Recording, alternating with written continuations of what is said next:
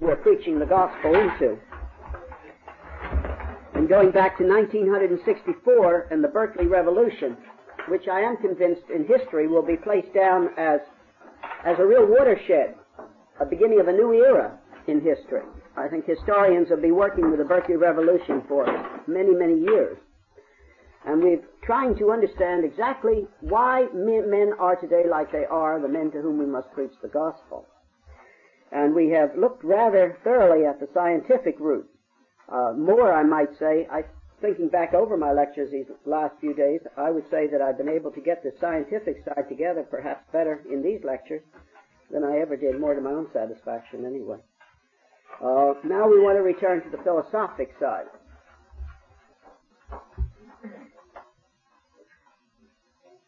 And we must understand that the word philosophic mustn't put us off. But the danger is we're put off by the word philosophic, as though it's something high and great and living up there in a house where nobody can attain, except a few strange people on the campus. Uh, but the, in reality, you must always have ground into your bones the fact that every man is a philosopher. And I, I do really feel that evangelicalism has been very, very weak at this point. We really have, there's been many, many points where we've been weak, and this is one. And that is we do not take enough into account that everybody is a philosopher in the sense of everybody having a worldview. There is nobody that doesn't have a worldview. It doesn't exist. Everybody has a worldview through which they, they look at things, a grid through which they feed things. And they, things are fed to them from the external world through this grid, and then they push them back into the world through their grid. Uh, you can think of it as if you had a, a sieve made of uh, with a in a certain pattern, and you were shaking sand down through it on a smooth table. The sand would be in the shape of the pattern on the grid, and everybody has a grid through which they feed things, and that's true of us. The only difficulty is, uh, the only difference is, as I stressed at the beginning of the lectures, is that I feel that wise men do not just catch their uh, presuppositions, the way they look at things automatically, uh, the way most people do. But wise people choose their grid as to the grid which explains the universe uh, and which uh, has the answers for the things which they need. And, the, and the, the, two great areas of the things which they need, of course, is the universe, the fact the universe exists and it has a form. And this is, this is really the most, most profound thing in all the area of philosophy, is that something is there and it has a form. And then the second part, and that is the question of man. Now everybody has a philosophy, therefore. And we do not need to ever read the philosophers to be influenced by the philosophers. As I'll stress them maybe this morning or this afternoon. And that is, we can be influenced by the philosophers without ever reading a philosopher. As a matter of fact, there are millions and millions of people today who are dominated by the philosophers who live a short time ago, relatively a short time ago, a hundred and some years ago. Uh, people who are overwhelmingly dominated by this who never heard the name of the philosopher. They've never heard the name. The name has never crossed their, their horizon, and yet they're dominated by the thinking. And you must recognize this is another corollary to the thing I was talking about, everybody being a philosopher, and that is that you can pick up your philosophy without ever analyzing the philosophy. Not everybody analyzes the philosophy which they pick up. They pick it up in the art museum. They pick it up in the reading Time magazine, New York Times, something, without ever analyzing it. But just because they don't analyze it doesn't mean for a moment that they're not affected by it and not their life is not controlled by it. Nor for those of us who are Christians does it mean that we must ever always we must never forget that we're always preaching the gospel into that philosophy that people hold. So that is sort of an introduction to urge you to realize that these things are not just a set of academic facts to get down on a piece of paper. I will come to the thing I've stressed in a couple of my books and in my lectures, and that is that I believe there's a watershed in philosophy with the name of four men. Now, I do want to say that if you are students of philosophy, if some of you have come out of being studying philosophy, there is a, a, possibility of something which I do not feel is the thing I want to spend my time on in a series of lectures like this, and it is be very minute on the amount of influence each of these four men in, con- in contrast to the other three. Uh, so, for example, I would put my great emphasis on Jean-Jacques Rousseau because I thought he, I think he broke the he broke the ice. He broke the way into the modern thinking. A great number of people, however, would put the uh, uh, their primary interest upon the second man that I would mention, that is Immanuel Kant. And so a lot of people would be critical of my work simply because I don't put as much emphasis on Kant uh, as they think I should. But that, in a way, has nothing to do with what I present in my books or my lectures. What is what matters in my books and my lectures is understanding their four men, and you feed into it the input, input up to those four men. Philosophy was a certain thing. After these four men, philosophy was something else. And the exact question of the mix between the four men may be interesting to the students of philosophy, but it doesn't need to influence us. All we need to do is understand these four men in a passing, in a passing way, and yet a true way. So therefore, if someone wants to put more emphasis on Immanuel Kant, it doesn't change anything in the chief thrust that I give in my lectures and in my writing. Now, Jean-Jacques Rousseau, I think, was the is the important one because, as I say, he was the first one who began to work the way he, he began to work uh, in the modern world. It does not say that it did not have previous roots again, because you remember we go back into the area of uh, the High Renaissance, and we saw this whole development of the Nature and Grace program. And you remember that Leonardo da Vinci had already seen all those years before modern man uh, the fact that if you begin with rationalism, this is my definition of rationalism, and you begin with mathematics, you end only with particulars, and you're bound to end only with mechanics, and he therefore to make it so. So, as I emphasize Jean-Jacques Rousseau, I'm not saying that nobody before had felt some of the tensions. But the distinction is, the distinction is that the men, though they felt the tensions, were optimistic as to their solution. And that is, to my mind, the difference between the old philosophy and the new philosophy. It's the difference between an optimism and a pessimism. But it's a very special kind of optimism and a very special kind of pessimism. It's the old philosophers never, never uh, did agree that no one had found this factor of with rationalism plus rationality, finding a unified field of knowledge inside of which all of all of reason, all of knowledge and all of life would fit. They would all acknowledge they'd never found it, but they were optimistic somebody would find it. This is the distinction. And uh, after all, Leonardo was was optimistic, wasn't he?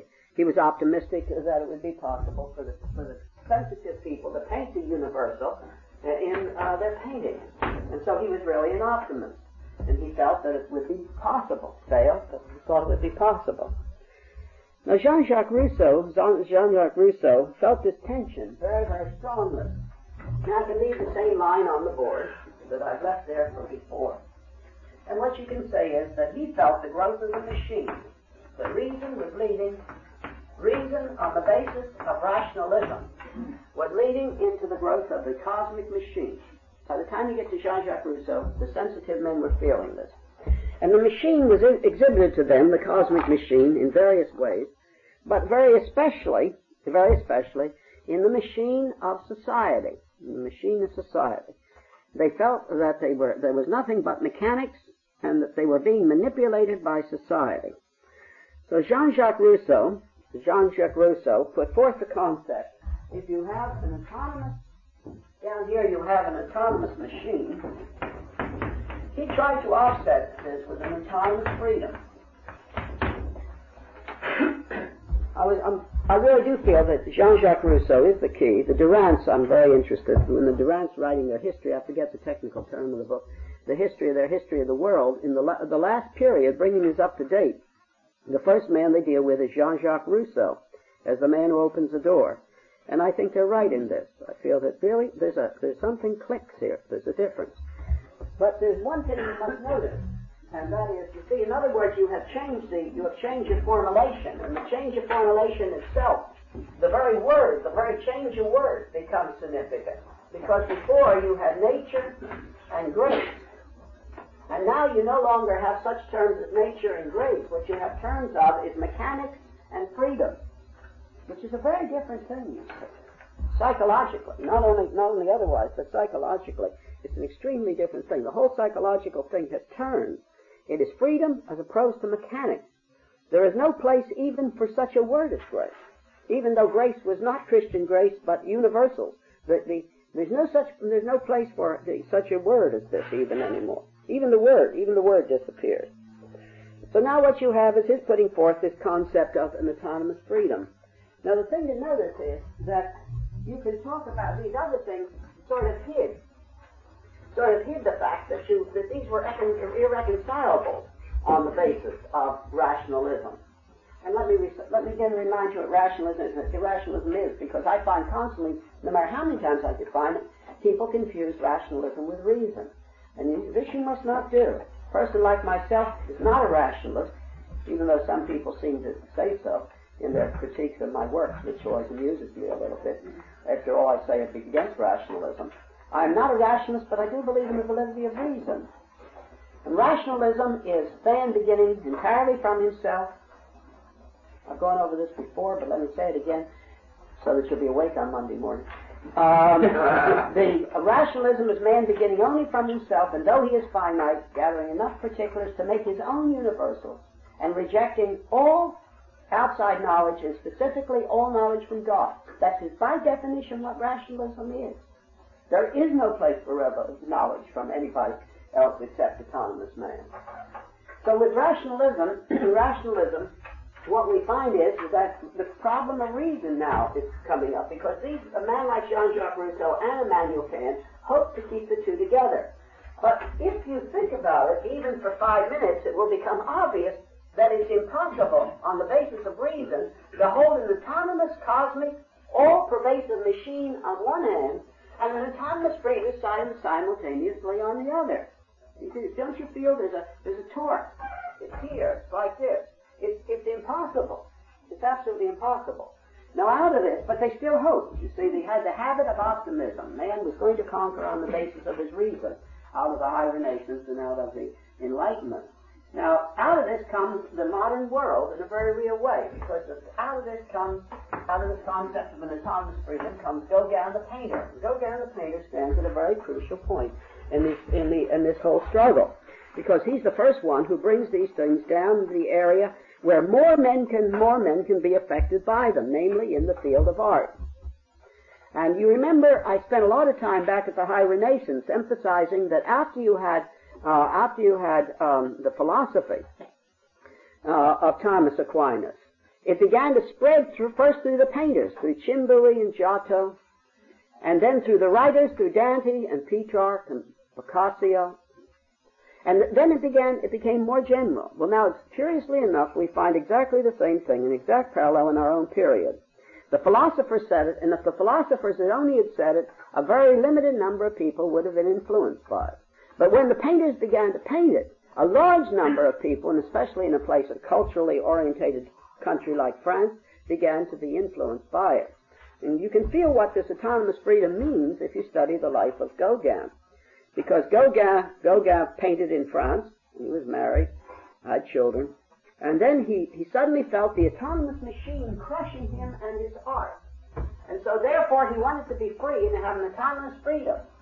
But now what, where did he, what did he leave in order to get his autonomous freedom? He left a geographical location, namely France, because France is so highly cultured and because the, the society of France is, is so formulating and so confining in his mind. So culture, you see, it isn't just it isn't just now a philosophic expression of freedom. Freedom. It becomes anything which confines. Anything which confines. Anything which confines becomes the enemy. And this is this becomes the French culture. So he leaves and he goes to Tahiti, and he believes by painting in Tahiti he will have his autonomous freedom. And of course, it always autonomous freedom always has large sexual implications. So it had with Gauguin a large sexual implication, but it failed he found that it wouldn't work. He found it wouldn't work. And as I've given in one of my books, I forget which one, whether it's Escape from Reason or The God Who Is There, his great painting that shows his failure is What Went Whither in the Boston Art Gallery. If you ever get to Boston, you must go to the Boston Art Gallery and see his painting What Went Whither. And in What Went Whither, you have the, the, the, the collapse of his hope. And so, and, and you must realize that already with, already with Jean-Jacques Rousseau, the ugliness of an autonomous freedom becomes obvious. So Jean-Jacques Rousseau, for example, had, oh, had his own, his own children, his own illegitimate children. And with all, he'd write great things about the beauty of raising children. And, but he put his own children in an, his own children go into an orphanage. The same thing is true with Gauguin. Gauguin, in order to achieve his freedom, uh, left his wife and his family, and we have letters from his wife pleading for food for their children. But you see, it didn't matter anymore because what matters is an autonomous freedom. Can you feel this? And it's really important to see. Because the next thing that happens after Gauguin comes the ideal of the bohemian life. The bohemian life. And the artist without, uh, the artist who becomes the hero, who breaks every taboo. He breaks every taboo. And you see, it's an exact correlation here between Jean-Jacques, Jean-Jacques Rousseau, Gauguin's painting. It's all one piece. The artist is a man who stands against the taboos of society. It's no longer just the taboos of God, which is, again, an important thing to understand. It isn't that the, you're standing just against the taboos of God, but you're standing against the taboos of man. And autonomous freedom really means autonomous personal freedom. It always comes down to the same thing. An autonomous personal freedom, and never mind anybody else. If you're Gauguin and you have children, if you're uh, Jean-Jacques Rousseau and you have children, it's never mind the bohemian life. You hurt other people, it doesn't matter. Uh, um, an artist will take his model and have sexual relationship to her, and then turn her out when she's no longer beautiful. The whole thing is there. The autonomous freedom is an ugly freedom. Now, the, the thing that makes this important is that at this, after the bohemian life came the hippie mentality. So now we're down to our 1964.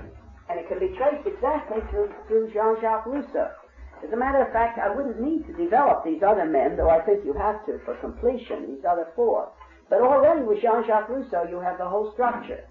You have the whole structure of, you have the structure of, uh, the structure of the uh, autonomous freedom standing against the machine, the cosmic machine, leading down through the bohemian life and the destruction of any sense of anything that confines to the hippie.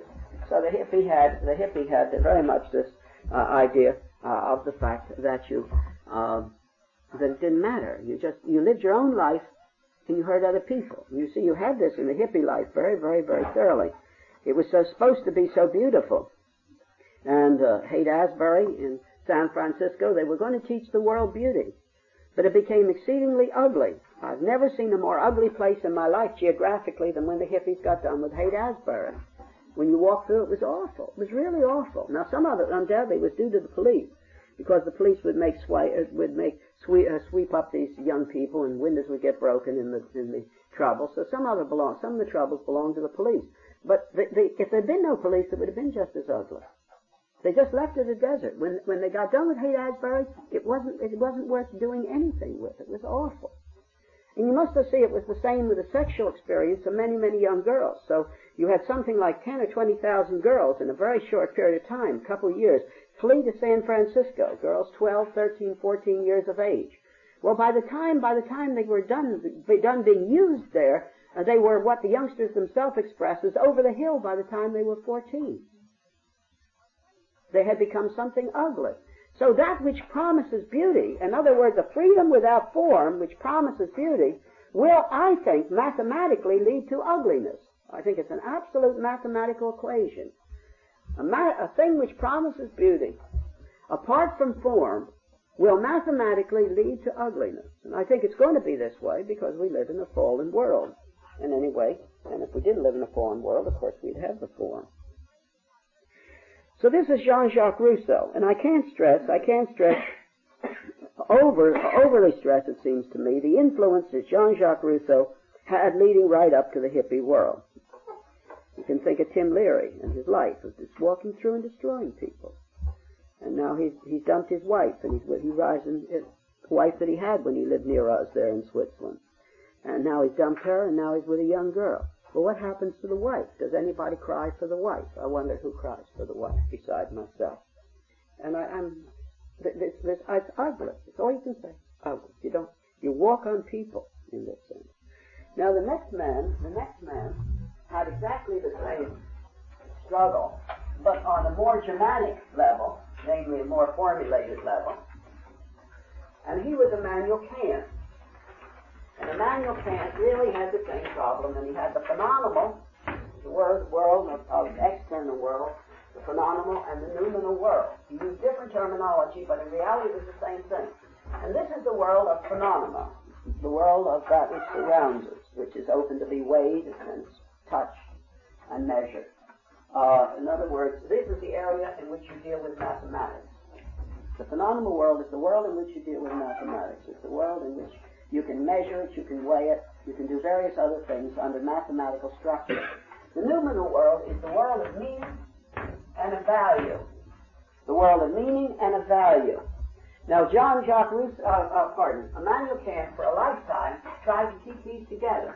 He was still trying to keep them together.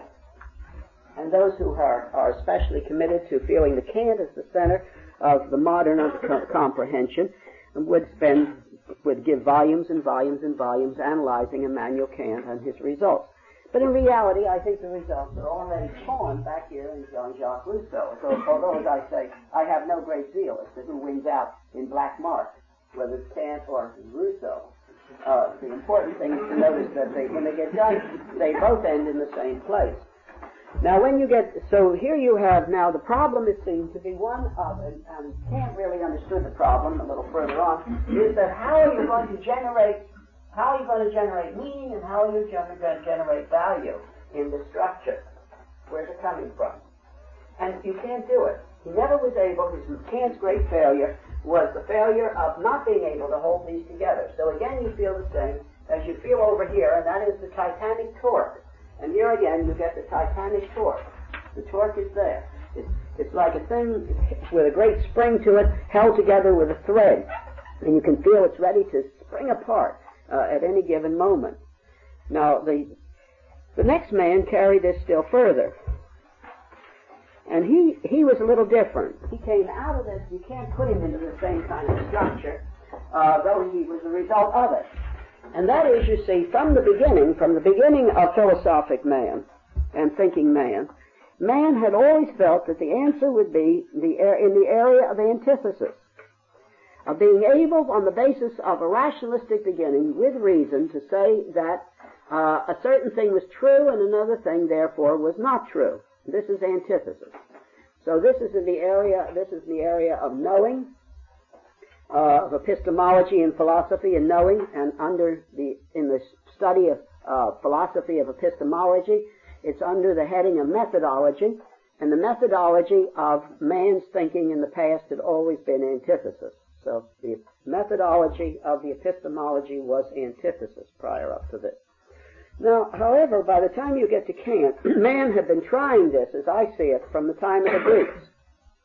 And on the basis of rationalism, plus reason, they had been trying on the basis of antithesis to come to this unified field of knowledge.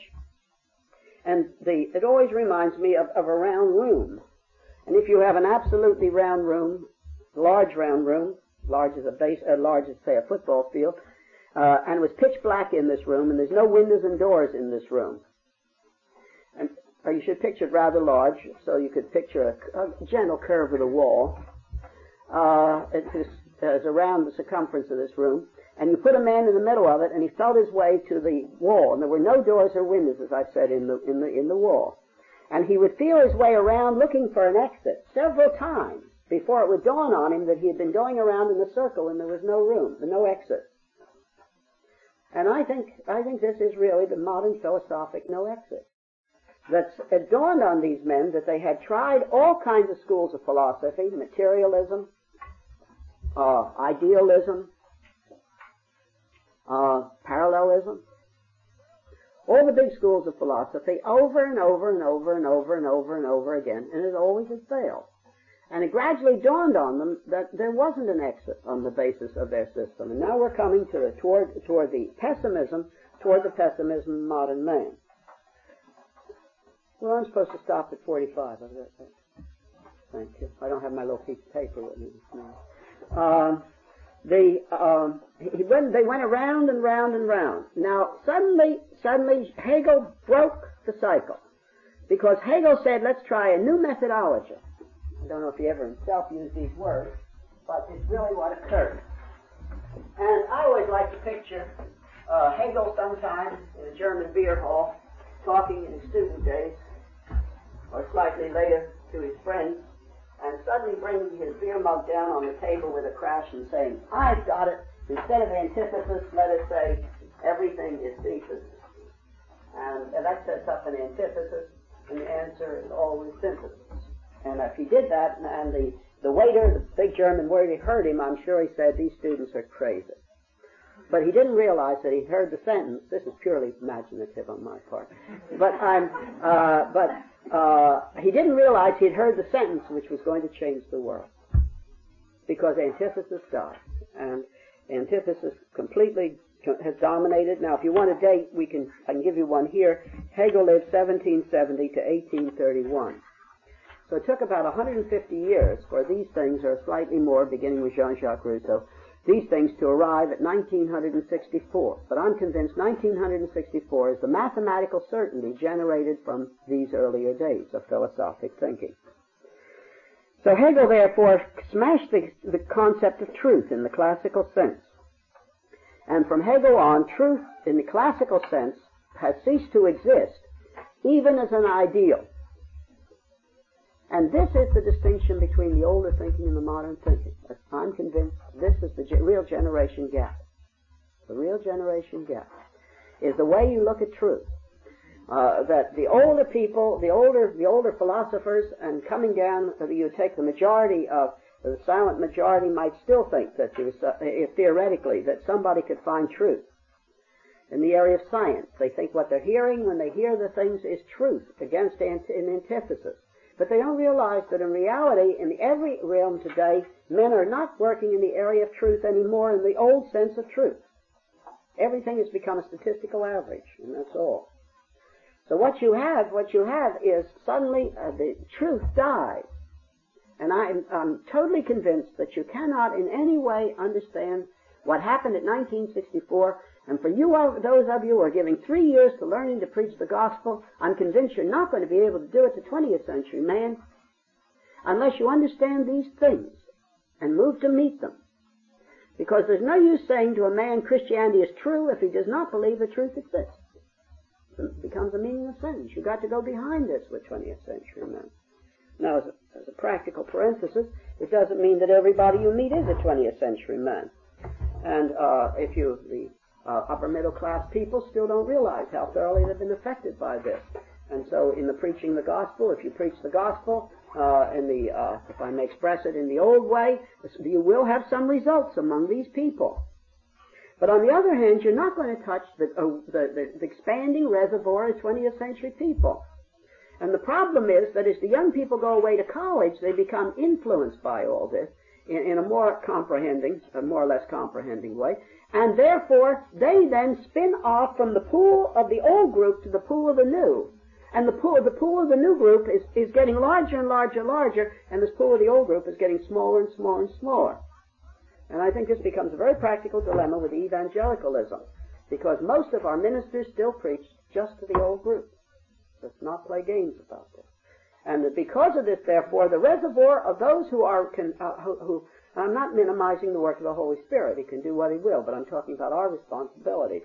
The reservoir of those who can understand our message on the grounds on which we have it, and we believe it, and the Bible teaches it, and God has revealed it, are an increasingly smaller group.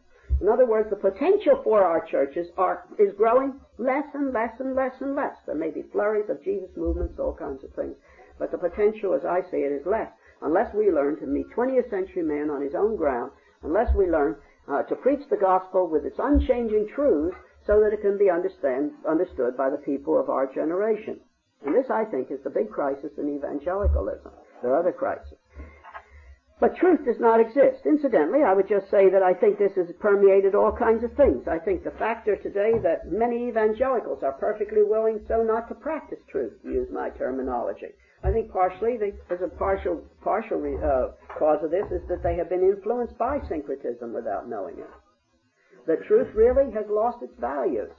What matters is balances, like a, like a Calder mobile. Uh, what matters is how you balance it, not whether it's true. Uh, now, when you have, there's another thing that this carries a very great weight, and that is you must realize that Hegelianism has won the battle on both sides of the Iron Curtain. Um, we have a, a number of Christians who quite properly see a terrible, terrible danger in communism, but who make what I think is a, is a bad mistake of thinking that the whole battle is against communism. So therefore, as long as therefore they would be committed to giving the whole of the battle against communism, that if we could just get rid of communism and its influences out of America, we wouldn't have any of these troubles. uh, that uh, 1964 at Berkeley was a communist plot, etc., etc., etc. I think they're entirely mistaken. I think that the communists are very pleased to use it, and I feel communism is a great threat, and I personally give as much as I can to fight communism. And I hate communism. Wherever it's had control, it's meant the Christians have been killed. And this is true in, in, in, uh, uh, in, in Asia today as well as it is anywhere else in the world. And we must face this fact. But when we get all done, on the other hand, you must understand that there is something behind the communism. The communism is not basically not basically a uh, uh, an economic theory. It is Hegelian materialism, and it's the Hegelian dialectic stands behind behind material uh, behind classic communism, Marx and Engels. So therefore, Hegel is the man really that is the problem. Now, insofar, if I'm right, that Hegel has won on both sides of the Iron Curtains and curtain, and today men are committed to synthesis rather than antithesis. I do believe with all my heart that if I could do this today, which I would rapidly do if it were possible, and every communist influence would be gone out of America, you would have solved nothing. I just wish I could say that so everybody could understand that. It's not that I am weak on communism. Please understand, communism is an enemy.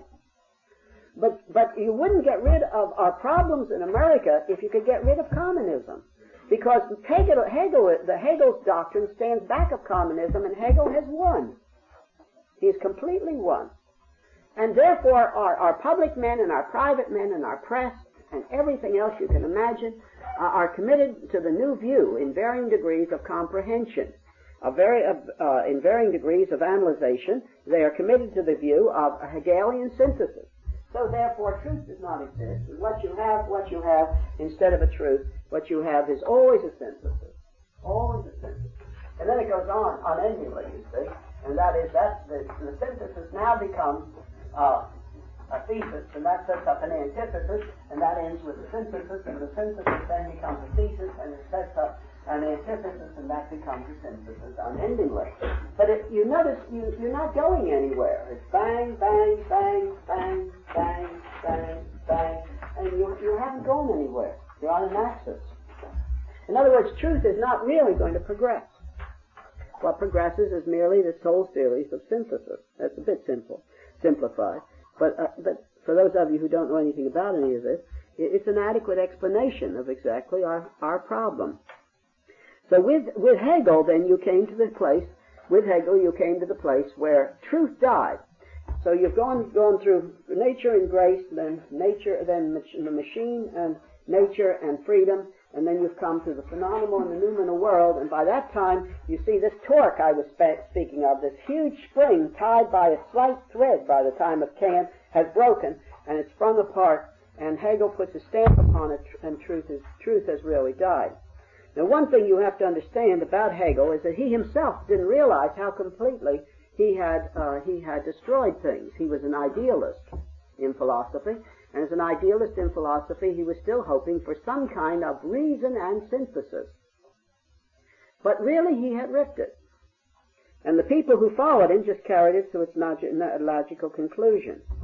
Now, the next man who follows comes naturally out of this. Now, Kierkegaard, Soren Kierkegaard, spent his life against Hegel. But in reality, in reality, he was Hegelian in the very basic sense of not really having a unified truth. So therefore, therefore, though he fought, and this often happens in philosophy, and incidentally, it often happens in theology. You often find people fighting theological battles against people, and yet if you look at them, though they are fighting against it, they themselves are impregnated by the same problems, even though they don't know it. Something that takes a lifetime of, of prayer and analyzation not to get caught in. And then I guess we all get caught in it somewhere along the line.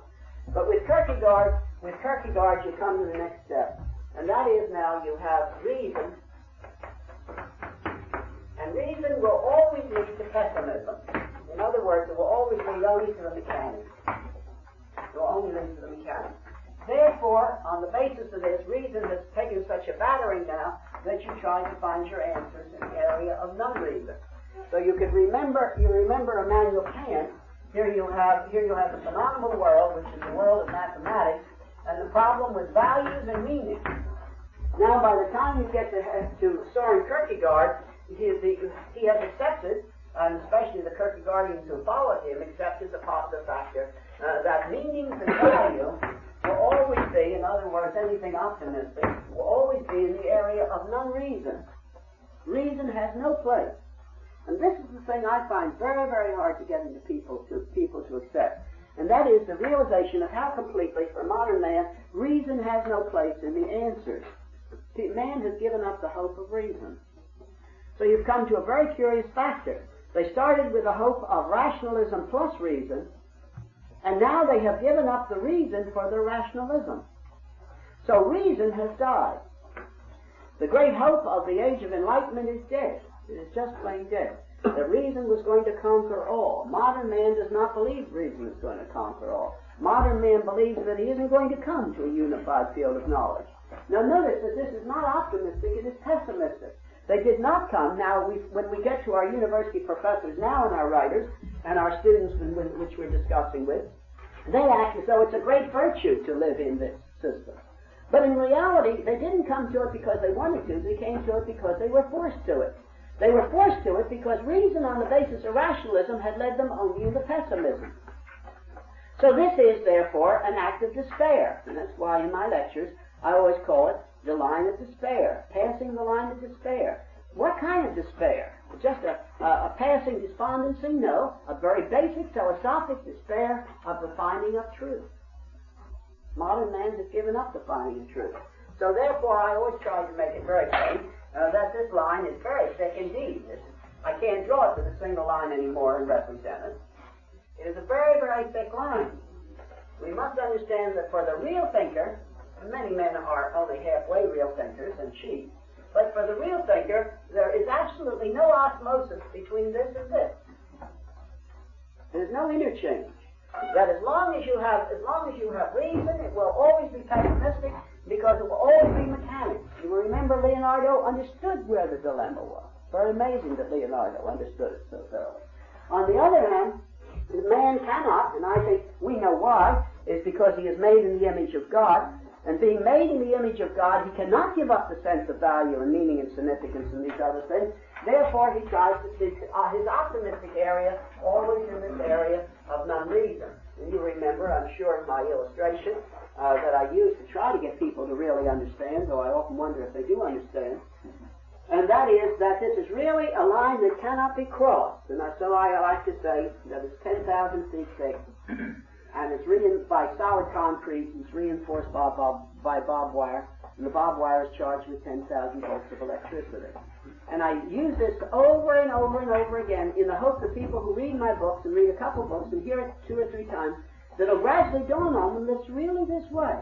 There is no interchange here at all. And the trouble with the middle class parents, when they come up against the kids who think this way, is that they have a hard job of understanding that there's no transference. And not only this, not only this, but when we preach the gospel, we preach the gospel if we're not careful, acting as though there is a transference. When in reality, for modern man, I'm convinced there is no transference. That everything, everything, every, as soon as this is an unpassable line, reason will always lead to pessimism, non-reason, and you seek your answers up here in the area of non-reason. Everything that makes human life of value is in the area of non-reason. Everything that makes human life of value. Love, significance, beauty, meaning, values, categories. All these things are in the area of uh, non-reason. And religiously, the Kierkegaardian, and uh, again, it's a little difficult sometimes to know whether you should say Kierkegaard or Kierkegaardian. Uh, and when I'm in Denmark, some of the people there, I have to be especially careful to make plain that uh, we aren't Kierkegaard himself, I think, held this view, but it was those who followed him that carried it to its logical conclusion. Uh, but he had a concept, therefore, of faith. So what you have now is faith. And in, in Kierkegaard, in Kierkegaard's uh, writings religiously, it's his passages on Abraham. Abraham's faith without reason. Abraham's faith without reason. When he was called upon to offer his son, it was a non-reason. And he, it was a value to perform a non-reason. But I think this shows Kierkegaard's basic fallacy, and that is, he, he really hasn't read Genesis carefully. because it was not a faith without reason, because of all the previous things that had happened to Abraham. God had revealed truth to Abraham when he was still in Ur of the Chaldees. He had been with him. Uh, he had seen God. He had talked with God. There were manifested things that had happened in the area of the normal life of down here, of reason, that gave him a reason to act in faith. But for Kierkegaard, there was no reason. And I just said Kierkegaard really problem was the scripture. I don't think he took the scripture seriously. And I think his basic problem was here. Uh, same way he never showed any sign of an understanding of forgiveness on the basis of the blood of Christ.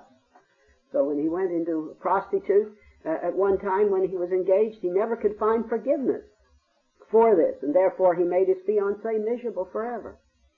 And the reason I think he made her forgive her, her miserable forever is because he didn't understand the scriptures when it speaks of forgiveness upon the basis of the blood of Christ. And upon the basis of the blood of Christ, there is forgiveness.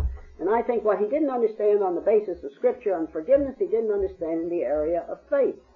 That in reality, Abraham was not called in his faith to act in the area of non-reason. It was faith, but it was not a blind faith. It was not a faith without a base. And I think this then becomes important, and it's my second appendix, uh, in the, uh, in He is there and He's not silent. And that He's there and He's not silent, as I may have said before, I feel to be sort of my crucial book. I worked on it for five years after I wrote The God Who Was There and Escaped from Reason. And uh, the last appendix, you remember, uh, on the, uh, and He's There and He's Not Silent, is faith versus faith. If you've never read that, I urge you to read it, because really this is the debate. There's two, there's two things, both of which are meant, they use the word faith, but which really have no relationship one to the other. And the historic Christian view of faith has no relationship to this concept of faith, of trying to find everything, including values and meaning in the area of unreason. I use an illustration there that many of you have read it, I'm sure, but I'll use it now in closing. And that is, the distinction is like this. Supposing we're out in the Swiss mountains uh, and we have a guide, and we're way up high somewhere, and the fog closes in. It's a bad time of the year. It's a dangerous time to climb. The fog closes in, the verglas, the ice begins to form on the rocks, uh, and the um, and the guide says to us, "I'm sorry, but you'll be dead by morning." And this happens. This is not imaginative. This happens many times in the Swiss Alps. Uh, and uh, somebody finally says they, he keeps them moving out along the shoulder, so they have no idea where they are anymore and somebody says to him, well, if, if I hung and I dropped and I found a ledge uh, 10 feet down, I hung in close and dropped and hit a ledge 10 feet down, what would happen? And the, uh, the guide would say, well, maybe you'd make it to the morning. You'd probably make it to the morning. And some fellow in the deep fog, with no more reason than that, would hang and drop. Now that's really Kierkegaardian faith. It's really exactly what it is. There's no reason whatsoever for the drop. Suppose in comparison, I'm out on the side of the mountain, and I'm in a parallel situation, and there we are, and we're going to die, and we hear a voice, and the voice says to us, uh, you cannot see me, but I know where you are from your voices, and I've been in these mountains, man and boy, for 50 years, and I know exactly where you are, and I want to tell you that if you hang and drop, uh, there's a ledge 10 feet down, and I'll come, you'll make it, and I'll come and get you in the morning. Now, I wouldn't hang and drop in a minute, for the simple reason maybe he would be my enemy. You see? Maybe he doesn't, maybe he's ignorant. Or secondly, maybe he's my deliberate enemy. So I'd ask him some questions. And I'd ask him his name, because in the Swiss Alps you can tell a lot by people's names, whether, what they, whether they're men of the mountains or not. And you'd ask him other questions. Then after you'd asked him, and what to you is an adequate set of questions, you hang and drop. Now that's Christian faith. And it has nothing to do, it has nothing to do with a drop in the dark. There's reasons you can ask for your faith. And the Bible invites you always to ask these reasons. And many other space-time proofs. That Jesus in the presence of his disciples, which are not written in these books, but these are written that you might believe that Jesus is the Christ, the Son of God, and that believing you might have life in his name. You're not asked, O Theophilus, why does Luke write to Theophilus? It's so he might know the things which are certain, so what you have in the Bible, you always have, you have an, an area where the, you remember in my lecture on the Reformation, uh, I pointed out they had a unity on the basis of revelation. Now then, the, the Bible invites to ask questions. And then, indeed, to believe God. But don't you see that these two things use the word faith? It's faith and faith, but it's faith versus faith. Because the one idea of faith has no relationship to the other None whatsoever. None whatsoever. And I just say in passing that we as evangelicals must be careful in our preaching not to fall into Kierkegaardian preaching of a kind of faith without meaning to. We must be very, very careful. It's easy to do. It is not biblical. It's not what our spiritual forefathers taught. Uh, and it isn't, uh, it certainly it is not the thing which constitutes historic Christianity. So now by the time we get to Kierkegaard, therefore, where we are is the place where these men have given up their reason for the sake of their rationalism. And they have, they are, by the time of Kierkegaard, you have a complete dichotomy. And now it is not nature and grace, nor is it even nature and freedom. It has now become Reason and non-reason. Do you see the degeneration? The degeneration goes right down the line. Nature and grace, nature and freedom, reason versus non-reason. You have a complete, complete degeneration. And as we'll pick up this afternoon, we'll talk about something a bit more about the downstairs and the upstairs.